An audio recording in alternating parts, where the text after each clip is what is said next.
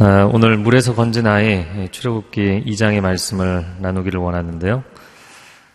어, 이번 주에 어, 이재현 담임 목사님께서 그 어, 미국하고 일본 일정이 있으셔서 그 주일 설교가 저희가 원래 나가는 진도대로 하지 않고 가정의 달 자유 본문입니다. 근데 이제 늘 본문이 정해져 있다가 갑자기 자유가 주어지면 고민이 돼요.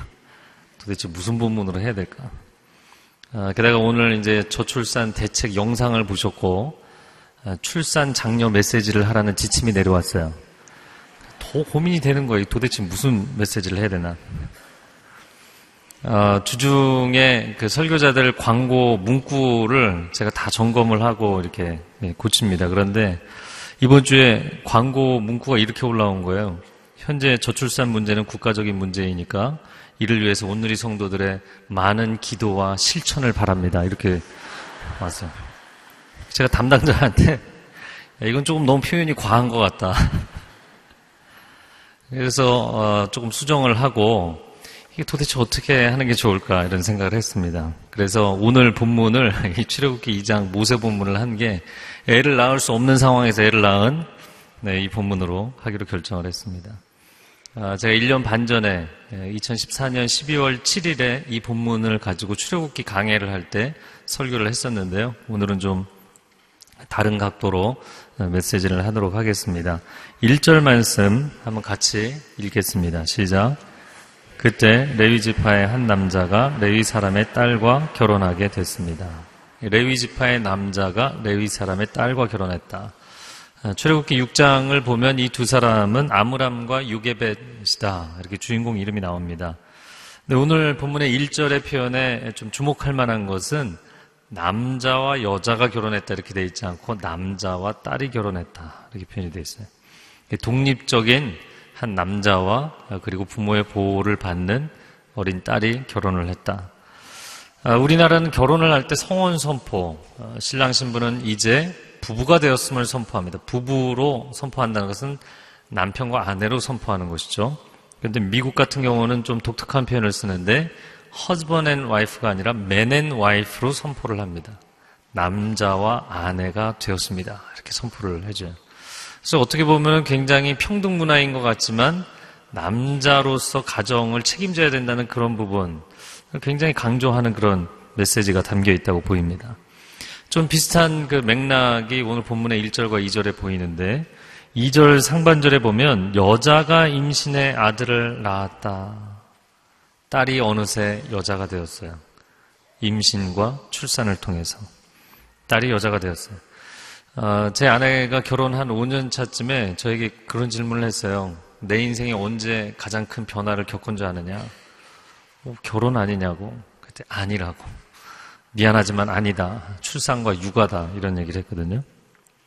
여러분, 임신, 출산, 육아가 한 여자의 인생에 얼마나 큰 변화의 아, 요소인지 모릅니다.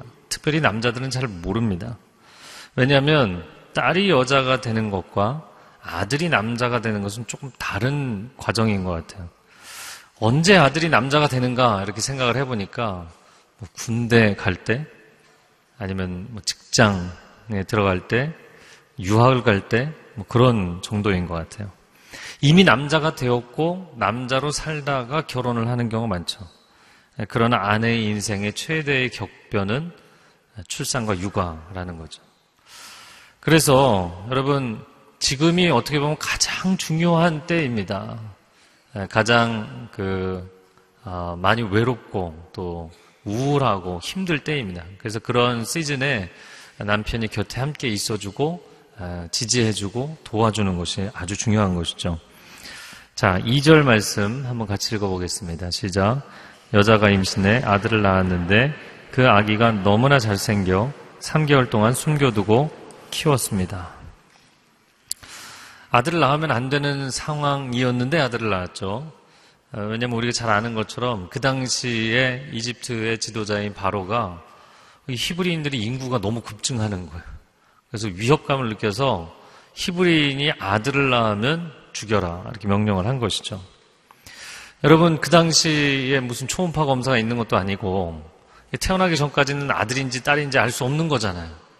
그러니까 아이가 태어나기 전까지 딸이기를 간절히 바랬겠죠. 딸이기를 간절히 바랬는데 딱 태어나는데 아들이에요. 굉장히 당혹스럽고 그러나 그 아이를 보니까 너무나 사랑스럽고 그래서 그냥 그 아이를 품고 키웠다는 것입니다. 아, 이런 명령이 떨어진 상태에서 애를 낳아봐야 아들인지 딸인지 아는데 누가 과연 애를 낳겠는가?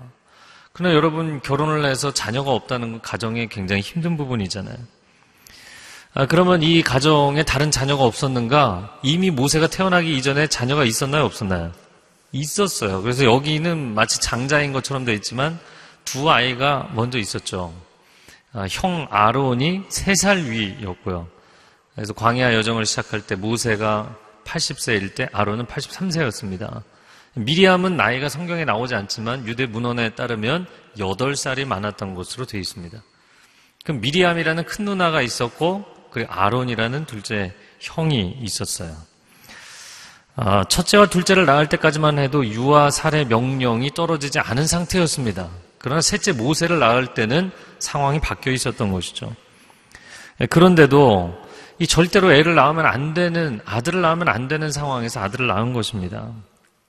가끔 뭐 이렇게 유아살에 간증을 한다거나 그럴 때 저희가 보는 경우가 있는데 절대로 가정 상황상 애가 나오면 안 되는 상황에 예, 갑자기 뭐 막내가 태어난다거나 갑자기 덜컥 셋째가 임신이 된다거나 그런 경우들이 있죠. 처음에는 당황스럽지만 다 또 이야기를 들어보면 어, 이 아이가 태어난 게 얼마나 감사한지 이 아이가 태어나지 않은 상황은 이제는 상상조차 할 수 없다. 그런 이야기들을 합니다.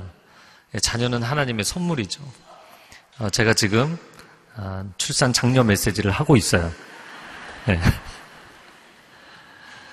아, 그런데 여러분 자녀에 대해서 바라보는 관점에 따라 우리 가정을 바라보는 신앙인의 고백이 어떤가를 볼 수가 있습니다. 그래서 오늘은 자녀에 대해서 가정에 대한 우리 신앙 고백을 좀 점검해 보기 원합니다. 첫 번째는 자녀는 하나님이 주신 기업이다. 저를 한번 따라해 보세요. 자녀는 하나님이 주신 기업이다. 오늘날 결혼과 출산 풍속도를 보면 매우 안타깝습니다. 젊은이들이 결혼할 때가 되어서도 경쟁력을 갖추느라 더 공부해야 되고 더 일해야 되고 결혼은 계속 늦추고 그러다 포기까지 하고 그렇게 공부를 하고 나서도 경제적인 여유를 갖추기가 어렵기 때문에 아, 결국에는 결혼을 포기하거나 결혼해서도 자녀를 포기하거나 아니면 자녀를 낳아서 키우는 것을 계속 연기시키는 거예요. 여러분, 가정을 허락하시는 것도 하나님이시고, 자녀를 허락하시는 분도 하나님이십니다. 가정도 자녀도 하나님이 주신 축복의 선물입니다. 네, 아무도 아멘을 안 하시지만, 10편 127편 3절에 상반절에 이런 말씀이 나옵니다. 같이 읽겠습니다. 보라, 자식들은 여호와의 기업이다. 여러분, 기업이라는 표현이 성경에서 언제 집중적으로 나오냐면 이스라엘 백성들이 약속의 땅에 들어갔을 때 열두 지파에게 각 지파에 맞는 땅을 기업으로 주셨어요. 할렐루야. 그러니까 이거는 각 지파에게만 허락하신 그들의 고유의 기업입니다. 이것은 그 지계석도 옮기지 말라고 이야기할 정도로 하나님께서 이 지파에게는 이것을 주었고 저 지파에게는 저것을 주었다. 그런 것이에요. 그래서 자녀는 하나님이 그 가정에 허락하신 기업이라는 거예요. 단순한 숫자의 개념이 아니라는 것입니다. 뭐 이 집에는 하나, 저 집에는 둘, 원하면 하나 더 갖지 뭐. 원하지 않으면 생겨도 하나 지우지 뭐. 이런 식으로 접근할 수가 없는 개념이라는 거예요. 그 아이는 하나님이 그 가정에 주신 기업이다. 하나님이 주신 약속의 사람이다. 결혼이라든지 출산의 문제를 인간의 의지에 따라서 좌지우지하는 것, 이것은 어찌 보면 굉장히 비성경적인 것이죠. 자, 두 번째. 자녀는 하나님이 주신 상급입니다. 저를 한번 따라해 보세요. 자녀는 하나님이 주신 상급입니다. 아까 읽어드린 10편 127편 3절의 하반절을 보면 이런 표현이 나옵니다. 태의 열매는 그의 상급이로다. 상급이다. 아, 우리는 자녀 문제에 있어서 늘 이렇게 돈으로 많이 생각을 합니다. 아, 자녀 1인당 양육비, 교육비, 계산기를 막 두드리면서 야, 도저히 자녀를 하나 이상 가질 수 없다. 뭐둘 이상 가질 수 없다. 저 집은 여유가 있으니까 저렇게 갔나 보다. 뭐 이런 생각을 하는 거죠. 돈 없는 사람은 아이도 못 키운다. 그런 세대가 되었어요. 그러나 성경적인 관점에서 보면 돈이 들어가는 경제적인 부담의 대상이 아니라 하나님이 주신 상급이라는 거예요. 여러분 상급이 무슨 의미입니까? 고생한 당신, 수고한 당신에게 하나님이 주시는 선물이고 축복이라는 의미예요. 너 이 자녀를 얻으면 이 자녀 때문에 엄청나게 고생할 거다. 이런 고생하고 부담해야 되는 어떤 짐이 아니라는 것입니다. 제가 오늘 1부, 2부 이제 설교를 했는데 굉장히 반향이 크더라고요. 그래갖고 한 성도님은 벌금인 줄 알았는데 상금입니다. 이렇게. 여러분, 그 제가 어제 그 가정에 대한 메시지 준비하면서 곽상학 목사님의 청바지라는 청소년을 바라보는 지혜, 청바지 이 책을 전에도 읽었는데 어제도 재밌어갖고 두 시간 만에 또 또 한 번 읽었어요. 여기 굉장히 재밌는 얘기가 나왔는데 제가 분명히 말씀드렸어요. 재밌는 얘기예요. 근데 재밌는 얘기지만 굉장히 슬픈 현실을 반영한 아, 이야기입니다. 우유 이야기인데 아마 들으신 분들도 있을 거예요. 아, 우린 아이가 태어나면 어린 시절에 천재로 키운다고 아인슈타인 우유를 먹인다는 거예요. 그러나 이제 아이가 초등학교 들어갈 즈음에 저 관악산 쪽을 바라보면서 좋은 대학 가라고 서울 우유를 먹이는 거예요. 아, 그리고 이제 중학교 올라갈 때는 약간 조정해서 연세 우유를 먹이고 고등학교 올라갈 때는 조금 더 조정해서 건국 우유를 먹이고 아, 이제 시험을 몇 달 앞두고는 완전히 이제 현실 감각을 찾아서 저지방 우유를 먹인다. 아, 그런데도 재수를 할 경우에는 매일 우유를 먹여서 매일 회개를 시킨다 이러더라고요. 네, 그리고 이 모든 과정이 다 끝나고 나면 빙그레 우유를 먹으면 다 헛된 것이다 이렇게 빙그레 웃는데요. 예, 애들이 들으면 안 되는데 이게 여러분, 우리가 자녀에 대해서 무슨 개념을 갖고 있냐면, 말하자면 너가 이 우유를 먹고 저 대학을 가야 된다. 이런 투자의 개념이에요. 투자의 개념. 모든 게 물화적 가치로 보고 있는 거예요. 우리가 사실. 하나님이 주신 선물, 하나님의 섭리, 하나님의 꿈, 이런 관점이 아니라 돈으로 보고 있는 거예요. 투자의 개념으로 보고 있는 거예요. 여러분, 내 자녀에게 무엇을 먹이고 있습니까? 오늘 집에 가셔서 우유 바꾸지 마시고요. 하나님의 은혜의 생수를 먹이고 있는 거예요. 은혜를 충만하게 먹여서 정말 그 은혜로 차고 넘치는 아, 난 너무 행복해. 난 너무 자신 있어. 이런 자녀를 키워주고 있는 것인지 아니면 부모가 아이한테 뭔가를 계속해서 투자하면서 너가 황금알을 낳아야 된다. 이런 압박감을 끊임없이 주고 있는 것인지 얼마나 한국의 초등학생, 초등학교 2학년인가 3학년이 어, 저는 살고 싶지 않아요. 이런 영상 그 보셨어요? 정말 충격적입니다. 학업 성적에 스트레스가 너무 심해갖고 초등학교 2학년 여학생이 전 죽고 싶어요. 막 이렇게 영상에 나오더라고요. 여러분, 오늘날 우리 자녀들을 과연 우리는 무엇으로 보고 있는가? 내가 돈을 쏟아 부어야 되는 부담스러운 짐으로 보고 있는 것인지 아니면 하나님이 주신 선물로 상급으로 보고 있는 것인지 여러분, 만약에 우리가 그 아이들을 상급이 아닌 부담의 대상으로 보고 있다면 그것은 세상이 우리에게 그런 관점을 준 것이 아닙니다. 우리가 신앙적인 관점을 견제하지 못하고 있기 때문에 생긴 문제예요. 하루 종일 직장에서 시달리고 탈진해서 귀가한 아빠가 이렇게 방긋 웃는 아기만 보아도 모든 피로와 근심이 한순간에 사라지는 것이죠. 살림과 육아에 지쳐있는 엄마도 그 사랑스러운 아기를 보면 그 삶의 의지를 다시금 불태우게 되는 것입니다. 하나님이 사람을 그렇게 창조하셨어요. 근데 하나님의 그 창조의 섭리를 우리는 거스르면서 살고 있는 것이죠. 그래서 우리가 준비해야 되는 것은 갈대 상자입니다. 오늘 본문의 3절 말씀을 한번 읽어보겠습니다. 시작. 그러나 더 이상 숨길 수 없게 되자 여자는 갈대 상자 하나를 준비하고 거기에다 역청과 송진을 바르고 아기를 그 안에 뉘었습니다. 그리고 갈대 상자를 나일 강둑을 따라 나 있는 갈대 사이에 두었습니다. 그 다음 절에는 딸을 그곳에 배치해서 보게 했다. 나일 강변에 갈 때는 종이 파피루스를 만드는 재료로 쓰이거나 아, 때로는 배를 만드는 재료로 아주 좋은 재료였습니다. 아, 아주 단단하고 방수가 되면서도 아, 그러나 가벼웠기 때문에 배를 만드는 재료로도 사용됐습니다. 자 그런데 여기서 이 상자 갈대 상자라는 상자라는 단어가 노아의 방주라는 그 단어와 똑같은 단어입니다. 여인은 갈대를 엮어서 거기에 역청과 송진을 발라 한 아기의 생명을 건질 수 있는 방주를 만들었던 것이죠. 그리고는 그 안에 아기를 뉘었습니다. 그리고 나일 강변으로 가서 갈대 사이에 이 갈대 상자를 두었어요. 여기서 우리에게 주시는 하나님의 메시지가 있습니다. 여러분 3절 시작할 때 더 이상 감출 수 없게 되자. 여러분 우리가 자녀를 키울 때 동일하게 경험하는 것인데 더 이상 내가 이 아이를 감당할 수 없겠다 느껴지는 때가 있어요. 여러분 더 이상 감당할 수 없을 때는 갈대 상자를 만드셔야 합니다. 남자아이를 3개월 동안 숨겨서 키운다는 게 얼마나 어렵습니까? 애들이 많이 울잖아요. 배고파서 울고, 졸려서 울고, 아파서 울고, 배변하고 울고, 계속 울잖아요. 3개월을 용케 잘 숨겼던 것이죠. 그러나 더 이상 감출 수 없게 되었다. 여러분, 우리가 자녀들을 양육할 때 아이가 사춘기가 되어서 부모로서 정말 도저히 감당할 수 없는 그런 상황. 감정적으로 부모도 더 이상 용납해 줄 수 없는 상황. 또 아이가 학업의 문제, 진로의 문제 때문에 너무나 고통스러운 상황. 아이만 힘든 게 아니라 부모도 고통스러운 상황.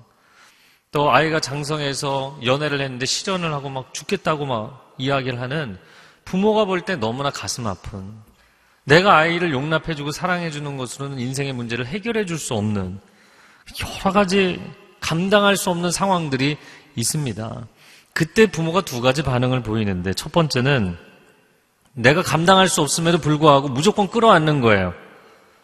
당시 모세의 엄마 외에도 얼마나 많은 히브리 엄마들이 애를 낳아 보니까 아들인 거예요. 근데 도저히 포기를 할 수는 없으니까 그 아이를 품에 끌어안고 있다가 결국에는 발각이 돼서 잡혀가서 처참하게 죽는 일들이 비일비재했을 것입니다. 또 정반대로 어차피 비참하게 죽을 바에는 차라리 내가 버리겠다. 그래서 내 태에서 난 아이를 내가 나일강에 가지고 가서 나일강 물에 던져버리는 그런 비정한 행동을 해야 되는 엄마들이 또 얼마나 많았겠습니까? 사실 어떻게 보면 이렇게 하든 저렇게 하든 살려낼 방법이 없는 거예요. 그러니까 이 아이의 엄마 요게벳도 굉장히 많은 고민을 했겠죠. 그러나 그녀는 이 두 가지 결정, 포기할 것인가, 끌어안을 것인가. 이 결정 가운데 고민을 했지만 이 결정을 둘 중에 어느 하나를 내리지 않았다는 거예요. 여러분 이게 중요합니다. 우리는 인생에 내가 감당할 수 없는 상황이 되면 둘 중에 하나밖에 인생의 선택이 없다고 생각한다는 거예요. 그렇지 않습니다. 여러분, 기도하는 사람에게는 하나님이 제3의 길을 열어주시는 줄로 믿습니다. 기도하면 마음에 평강이 임하고요. 평강이 임하면 지혜가 임하게 돼 있어요. 불안한 사람은 있는 길도 안 보이게 돼 있고요. 평안한 사람은 길이 비로소 보이게 돼 있어요. 그것이 무엇이었는가? 갈대 상자를 만드는 결정이었습니다. 물에 넣어도 물에 빠지지 않는 상자를 만들었죠. 여러분, 이 여인이 아들을 포기한 것이 아니라 그 아들을 하나님 앞에 내려놓은 거예요. 아이를 사랑하기 때문에도 포기할 수 없고 또 하나님을 향한 믿음이 있기 때문에도 여러분 그 생명이 이유 없이 주어지는 것이 아니잖아요. 하나님 이 아이를 보내실 때는 반드시 하나님의 뜻이 있는데 이루어지게 해주십시오. 포기할 수 없는 거죠. 그러나 내가 아이를 그렇게 사랑하지만 내가 도울 방법이 없으니 하나님께 맡기겠습니다. 라는 결정이 갈대상자였어요. 내 손으로 이 아이를 죽일 수는 없습니다. 하나님의 손에 맡깁니다. 여러분, 이 결정을 내리는 것이 중요합니다. 아이의 생명도 하나님이 주시는 것이고 그 아이를 키우시는 분도 하나님이 키우시는 것입니다. 그런데 우리는 이것이 내 생명, 내 소유인 것처럼 생각하고 내가 키운다고 생각해요. 그 내 투자의 대상이라고 생각하고 내가 부담지고 책임져야 되는 존재라고 생각해요. 이게 다 비성경적이고 비신앙적인 것입니다. 그러면 우리는 어떻게 할 것인가? 내가 감당할 수 없으면서도 계속 내 품 안에 끌어안고 있겠는가? 아이를 뭐 감당할 수 없다고 길에 나앉게 할 수는 없잖아요. 그러나 이 엄마와 아빠의 마음 가운데 있는 이 좁은 세상적인 관점으로 아이는 계속 자라가는데 내가 이렇게 끌어안고 있으면 어떻게 돼요? 그럼 아이는 내 품 안에서 깨지게 돼 있어요. 아이는 커가는데 나라는 틀은 넓어지지 않잖아요. 결국에는 내가 할 수 없습니다. 인정을 하고 하나님께 맡겨야 되는 것이죠. 그런데 여러분 하나님께 맡기면 똑같이 내 집에서 내가 해준 밥 먹고 내가 학비 어, 줘서 학교 보내고 해도요 완전히 달라지게 돼 있어요. 내가 내려놓지 못하는 것과 내가 내려놓는 것은 달라지게 돼 있어요. 왜냐하면 내가 이 아이를 내가 무조건 끌어안고 있겠다. 그럼 너가 좀 말을 들어야지. 왜 이렇게 운이 울지 말고 조용히 있어야지. 엄마가 하라는 대로, 아빠가 하라는 대로. 그러면요, 이 아이에게 막 화를 쏟아놓고 끊임없이 갈등이 일어나게 돼 있어요. 아이는 자기 인생이 있고 자기 길이 있는데 또 아이에 대해서 포기하고 그냥 내버려 버리잖아요. 그러면 부모의 절망을 아이에게 막 쏟아놓습니다. 너 커서 뭐가 되겠냐 이렇게 공부를 안 해서 그런 얘기를 쏟아놓는 거예요. 그거는 여러분 아이의 인생이 절망적이어서가 아니라 부모의 마음이 절망적이기 때문에 절망을 쏟아놓는 거예요. 이게 안타까운 것이죠. 그러니까 아이에 대해서 포기하고 절망을 쏟아놓든지 아니면 내려놓지 못해서 분노를 쏟아놓든지 그리고 이 사이를 계속 왔다 갔다 하는 거예요. 그래 난더 이상 더 이상 너한테 상관하지 않을 거야. 그러고서는 그 다음 순간에 와 하고 달려들고 또 내려놨다가 또 달려들었다가 그러니까 애도 막 헷갈리는 걸 정신이 없어요. 그러나 여러분이 하나님의 손에 맡겨드리면 여러분의 마음에 평강이 임할 줄로 믿습니다. 평강만 임하는 것이 아니라 지혜가 임하게 돼 있죠. 이 여인이 아이를 믿음으로 하나님께 맡긴 것이지 결코 포기한 것이 아니다라는 몇 가지 사인이 있어요. 당연히 첫 번째는 갈대 상자를 만든 것이고요. 그리고 두 번째는 이 갈대 상자를 물에 떠내려가게 놔둔 게 아니라 어떻게 했어요? 네, 갈대 숲에 이렇게 멈춰 있게 만들었어요. 떠내려가게 한 게 아닙니다. 그리고 세 번째는 예, 딸 미리암을 그곳에 배치해 두고 그 다음 상황에 대해서 대처하도록 만들었어요. 그리고 이야기의 마지막 부분까지 보면 공주가 나오는 시간과 장소를 고려해서 거기 내보낸 겁니다. 이 지점까지 생각을 하니까 어, 이 여자 정말 대담한 여자다. 여러분 그렇잖아요. 이 아이를 갈대상자에 담아서 놓았는데 만약에 같은 히브리인이 발견을 해서 뚜껑을 열어봤는데 어 히브리 아이예요. 근데 아들이에요. 그럼 어떻게 하겠습니까? 나도 감당할 방법이 없으니까 뚜껑 열었다 덮는 거죠. 죽일 수는 없고 같은 히브리인이 이집트인이 발견하면 어떻게 되겠습니까? 이집트인은 당연히 이집트 사람 편이니까 아니 왜 이렇게 법을 안 지키는 거야? 그리고는 뭐 떠내려가게 하든지 죽이든지 하겠죠. 결국에는 이 갈대 상자를 발견했을 때 생명을 건져낼 수 있는 사람에게 갖다 줘야 되는 거예요. 누구에게요? 바로 집안에 갖다 줘야 되는 거예요.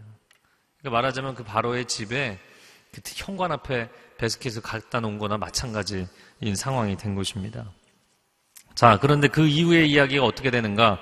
5절부터 7절까지 말씀 한번 같이 읽어 주시기 바랍니다. 시작.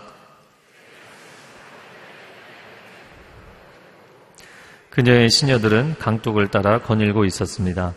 바로의 딸은 갈대 사이에 있는 상자를 보고는 자신의 여종에게 가져오라고 시켰습니다. 바로의 딸이 상자를 열어보니 울고 있는 한 아기가 있었습니다. 바로의 딸은 불쌍한 마음이 들어 히브리 사람의 아기인가 보다 라고 말했습니다. 그때 아기의 누나가 바로의 딸에게 제가 가서 공주님 대신에 아기에게 젖을 먹일 히브리 여자를 한 명 데려올까요? 라고 말했습니다. 아, 때마침 바로의 딸이 나일강에 목욕을 하러 나왔다. 여러분, 어, 공주가 좋은 물에 깨끗한 물에 목욕을 하지 왜 나일강에 나와서 목욕을 하나? 나일강은 이집트인들에게는 신성한 어, 곳이기 때문에 여인들이 목욕을 하는 것은 일종의 종교 의식 같은 것입니다. 건강과 다산을 기원하는 의식이죠. 예, 그런데 공주가 늘 나오는 지점에 갈대숲 사이에 상자가 하나 놓여 있는 거예요. 시녀들을 시켜서 그걸 가져오게 했죠. 아, 그리고 어, 베스켓을 열어보고 너무 불쌍히 여기니까 그때 바로 이 상황을 미리 알았다는 듯이 미리암이 나타나서 네, 딱 가서 얘기를 하잖아요. 근데 얘기하는 이 장면이 너무나 기특한 거예요. 7절의 대사를 보니까 제가 가서 공주님 대신에 아기에게 젖을 먹일 히브리 여자를 하나 데려올까요? 야, 여러분 지금 막내 동생 모세가 한 살이니까 미리암이 아홉 살이에요. 만 9세니까 뭐 초등학교 3학년? 제가 이 장면을 보면서요. 초등학교 3학년 여학생이면 충분히 할 수 있어요. 딸이 있었어야 되는데 막 이런 생각이 들더라고요. 근데 9살짜리 아들이요? 아들은 이거 못 합니다. 19살이 돼도 아들은 못 합니다. 안타깝게도. 아마 아들한테 이렇게 심부름을 시키면 아들이 이렇게 갈대상자를 숲에 걸어놔야 되는데 엄마가 보니까 막 흘러내려가고 있어. 너 어떻게 한 거니? 뭐 갖다 놓으라고 그랬잖아요. 그러고 그냥 신경 안 쓰거나. 너 지켜보고 있어야지 그러는데 한눈 팔거나. 공주에게 가서 이런 대사를 읊어야 된다 얘기를 해줬는데 대사가 기억이 안 나요. 그러니까 머뭇거리다가 뭐 그냥 잘 키워보세요. 이렇게 얘기하는 거죠. 야, 정말 얼마나 다른지 모르겠어요. 그러나 아들들은 대기만성할 줄로 믿습니다. 저는 이 장면을 보면서 그냥 어느 한 지점에 갖다 놨는데 공주가 발견했다. 우연의 일치가 아닙니다. 나일강이 세계 최장의 강입니다. 가장 긴 강이에요.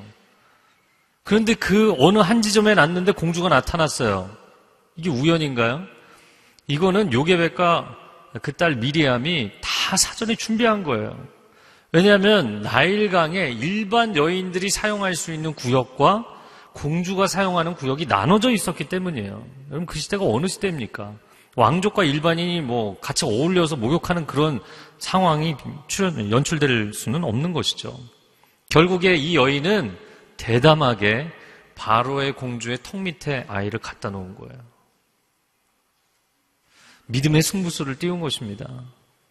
여러분, 믿음의 사람은 아무리 코너에 몰려도 당황해 하지 않습니다. 믿음의 사람에게는 평강을 주시고 그리고 믿음의 승부수를 띄우는 거예요. 여러분의 인생도 마찬가지입니다. 이런 완전히 코너에 몰려 있는 상황에서 너무 쉽게 포기하지 마십시오. 그렇다고 해서 또 여러분 무조건 결정을 지어나고 아무것도 하지 않고 끌어안고만 있지도 마십시오.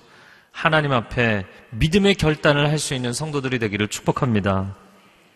자, 그런데 놀라운 일이 벌어졌어요. 그게 이제 9절과 10절 말씀입니다.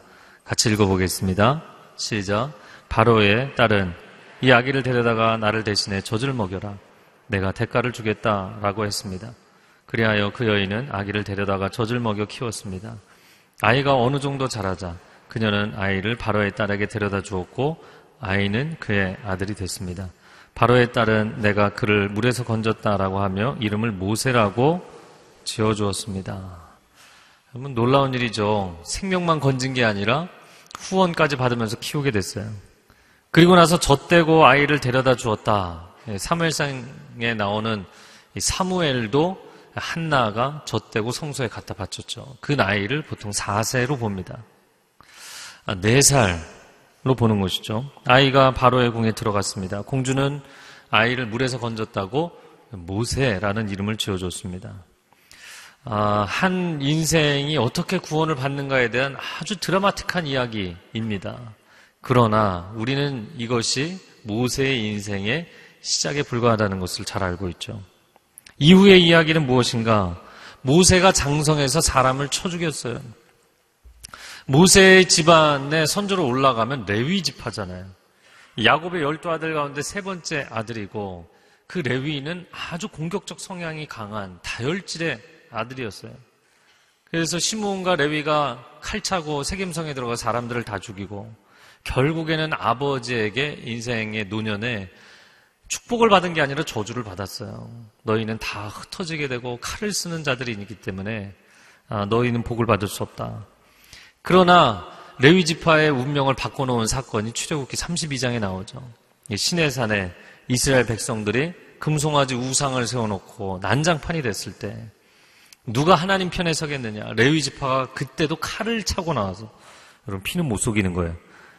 조상이 칼을 썼는데 칼을 차고 나와서 아, 하나님의 심판을 대행합니다. 하나님이 진노를 멈추시며 그들이 평생에 칼을 쓰는 직업, 네, 하나님 앞에 드릴 번제물을 각을 뜨는 아, 그런 직무를 감당하게 하시죠. 여러분 오늘 이 모세도 마찬가지 피는 못 속인다고요. 굉장히 다혈질이었어요. 자기 동족을 돕고 싶은 것이었지만 그러나 이번에는 칼도 아니고 맨주먹으로 사람을 쳐서 죽였어요. 모세 물에서 건져냈더니만 땅에서 사고를 쳤습니다. 그리고는 수배자가 되어서 미디안 광야에 들어가 40년 동안을 은둔자로 살았어요. 여러분 부모의 입장에서는 어떻게 살려낸 아들인데 정말 그 세대의 아이들이 다 죽어나가는데 유일하게 살려낸 아들이잖아요. 근데 그 아들이 광야로 도망자가 돼서 10년이 지나고 20년이 지나고 30년, 40년 아무 소식이 없는 거예요. 내가 정말 귀하게 생각했던 그 아들 인생 실패했다고 생각했겠죠. 어머니는 가슴을 치며 한탄했을 것입니다. 그러나 40년이 지난 뒤에 모두가 포기하고 잊었을 때 하나님께서 그 아들을 기억하신 줄로 믿습니다. 모세를 떨기나무 불꽃 가운데 부르셔서 자기 백성을 구원하는 지도자로 삼아 주셨어요. 인생은 끝날 때까지 아직 끝난 게 아니에요. 우리나라 사람들은 10대 때 아이 성적이 어떠냐, 20대 학력이 어떠냐, 30대 직장이 뭐냐, 이거 갖고 인생 벌써 끝난 것으로 생각합니다. 그게 자기 인생이 전부인 줄 압니다. 여러분, 크리스찬들도 다 그렇게 생각합니다. 그렇지 않습니다. 성경 어디에도 그렇게 써 있지 않아요. 세상의 관점을 크리스찬인 여러분의 관점으로 받아들이지 마세요. 아직 인생은 끝나지 않았어요. 우리 인생에 갈 길이 분명히 있는 줄로 믿습니다. 모세의 인생을 보면서 어머니로서는 정말 가슴을 칠 일이죠. 왕궁에서의 40년도 실패로 끝나버렸고 광야에서의 40년은 어떻게 했어요? 왜 쟤는 인생을 저렇게 허송세월을 보내냐? 왜 이렇게 인생을 낭비하냐? 보이겠죠. 그러나 하나님은 이 두 경험을 다 사용하셨어요. 왕궁에서의 경험을 사용하셔서 왕궁에 돌아가 바로를 대면하게 하셨고 미디안 광야에서의 경험을 살리셔서 광야 여정의 지도자가 되게 하신 줄로 믿습니다. 부모님들도 또 함께 예배드리는 자녀 세대도 우리 모두가 인생에 대해서 인정해야 될 것이 있는데 그것은 우리 인생의 어느 한순간도 단순한 실패나 단순한 낭비는 하나도 없다는 것입니다. 우리 인생의 실패와 때로는 허비된 것 같은 시간조차도 하나님은 들어서 쓰셔서 우리 인생의 수치를 영광으로 바꾸실 줄로 믿습니다. 여러분, 내가 스스로 감당할 수 없을 때 갈대 방주를 만드십시오. 노아 방주에는 어떻게 보면 온 세상을 거기 다 담았잖아요. 그러나 이 작은 갈대 방주에는 한 아기의 생명을 담았어요.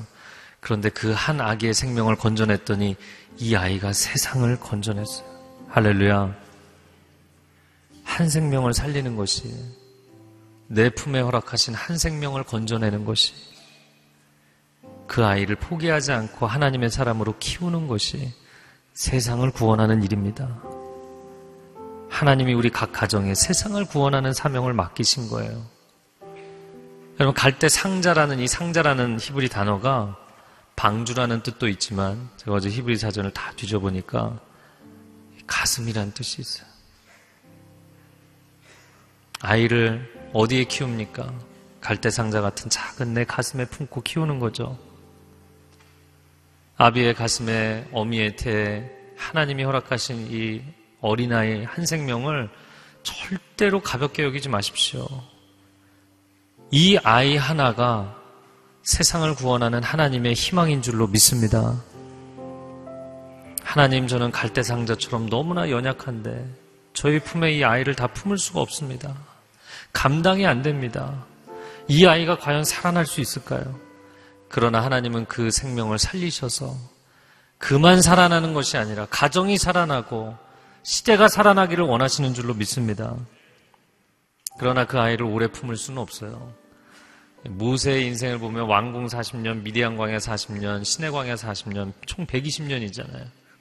그 중에 엄마가 아이를 품었던 건 단 4년이었어요. 굉장히 짧은 시간. 그 시간 동안 어머니 요게벳은 모세에게 무엇을 가르쳤을까 제대로 아이가 알아듣지도 못할 그 나이에 너 어디서 무얼 하든 누구를 만나든 어떤 인생을 살든 하나님을 의지해라. 너가 아무리 인생의 곤란 가운데 처해도 하나님이 너를 도와주실 것이다. 그 한 가지를 가르치지 않았겠어요. 그리고 어머니가 심어준 그 신앙 그대로 하나님이 그의 인생을 이끌어 가셨던 것입니다. 여러분, 우리 자녀에게 믿음으로 선포하는 부모가 되시기를 바랍니다. 저를 한번 따라해 보세요. 자녀를 생각하시면서 너는 너는 하나님의 희망이다. 이 시간 함께 기도하겠습니다. 기도할 때 내 마음에 아무리 절망스러울지라도 아이에게는 절대로 절망을 얘기하지 마십시오. 부모가 재정적으로 아무리 힘들어도 아이한테는 잘 얘기하지 않잖아요. 내일 당장 밥 먹을 게 걱정이 돼도 아이한테는 얘기하지 않잖아요. 우리의 다음 세대는 희망을 먹고 자라는 것입니다. 내가 자녀에게 자꾸 절망적인 얘기, 부정적인 얘기를 하는 것은 내 마음의 절망에 사로잡혀 있기 때문이에요. 하나님, 부모의 마음에 하나님의 은혜를 부어 주시옵소서. 하나님의 희망이 회복되게 하여 주시옵소서. 부모의 입술에 권세를 주셨다고 말씀하셨습니다. 여러분, 이 시간 이 기도할 때 자녀의 손을 잡고 같이 기도하시고 부부 함께 오신 분들 같이 손잡고 기도하시고 혼자 오신 분은 본인 가슴에 손을 얹고 자녀를 생각하며 함께 기도하겠습니다. 통성으로 기도합니다. 사랑하는 주님, 우리에게 허락하신 귀한 한 생명, 갈대 상자와 같이 연약한 내 가슴으로 다 품을 수 없지만 하나님 이 아이를 품게 하신 것은 하나님이 한 생명을 살려내라는 하나님의 사명인 줄로 믿습니다. 이 한 생명을 통하여 하나님의 희망의 노래를 부르라는 메시지인 줄로 믿습니다. 시대를 살리고 나라를 살리고 공동체를 살리라는 하나님의 사명인 줄로 믿습니다. 포기하지 않게 하여 주옵소서. 우리가 많은 것을 이 세상 가운데 기대하고 누리고 있지만 너무나 귀한 생명을 놓치고 있습니다. 하나님 생명을 품고 생명을 살리고 하나님 이 생명을 통하여 인생의 참 의미를 깨닫고 우리 가정을 향한 하나님의 섭리를 깨달아 하는 축복이 하나님 우리 가정 가운데 임하게 하시고 우리 자녀들의 인생 가운데 임하게 하여 주옵소서 포기하지 말라 말씀하십니다. 절망하지 말라 말씀하십니다. 타협하지 말라 말씀하십니다. 세상의 방식으로 따라가지 않게 하여 주시고 믿음의 길을 걸어갈 수 있도록 하나님 우리를 붙잡아 주시옵소서. 하나님, 우리는 이 시대 가운데 화려한 도시의 물질 문명, 편안함과 안락함과 부요함과 화려함을 누리기 위해서 어찌 보면 생명을 줄여가는 자녀의 숫자를 줄일 수밖에 없고 그 주어진 그 한두 명의 생명도 온전하게 하나님 앞에 맡겨드리지 못하고 절망하고 포기하고 너무나 많이 깨어져 있습니다. 외적으로는 부요하지만 아름답지만 우리 가정이 너무나 많이 아파하고 있습니다. 주님 위로하여 주시옵소서. 주님 치유하여 주시옵소서. 주님 회복하여 주시옵소서. 우리 가정 안에 하나님의 약속이 다시 회복되게 하시고 내가 저 아이를 건져냈는데 하나님 도대체 저 아이의 인생을 왜 저렇게 내버려 두십니까? 80년을 하나님 가만히 두신 것 같지만 결국에는 그를 들어 쓰신 줄로 믿습니다. 하나님, 우리 가정이 그렇게 일어나게 하여 주시옵소서. 주님의 은혜를 구하며 예수 그리스도의 이름으로 기도합니다. 아멘.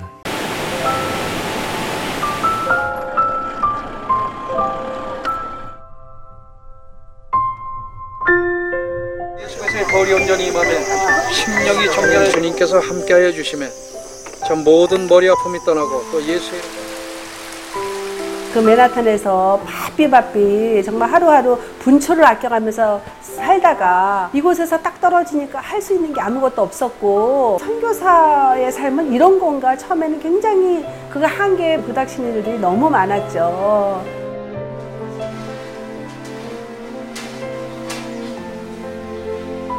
하나님 내가 왜 여기 있죠? 외로운데?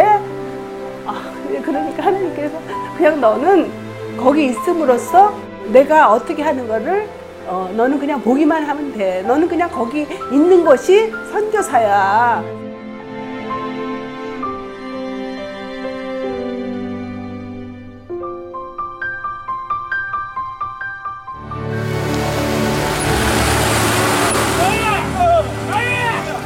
육개월을 그냥 손꼽아 기다리면서 이 산골까지 올까 했는데 드림 컴츄르다.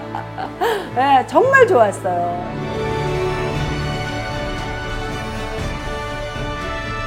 용기였고 또 위로되고 정말 선교사들한테 빵과 같은 거 정말 없어서는 안 되는 함께 가는 선교사들이 일- 이런 외지에 있다 보면 선교사 부인들이 굉장히 그 정신적인 문제가 많이 생기는데 그런 부분을 CGN TV가 완전히 해결을 해줬어요. 이 CGN TV도 사실 크게 저에게 동력자가 돼준 거예요. 온 세상을 위한 복음의 통로 세상을 섬기는 방송 CGN TV 감사합니다. 사랑합니다.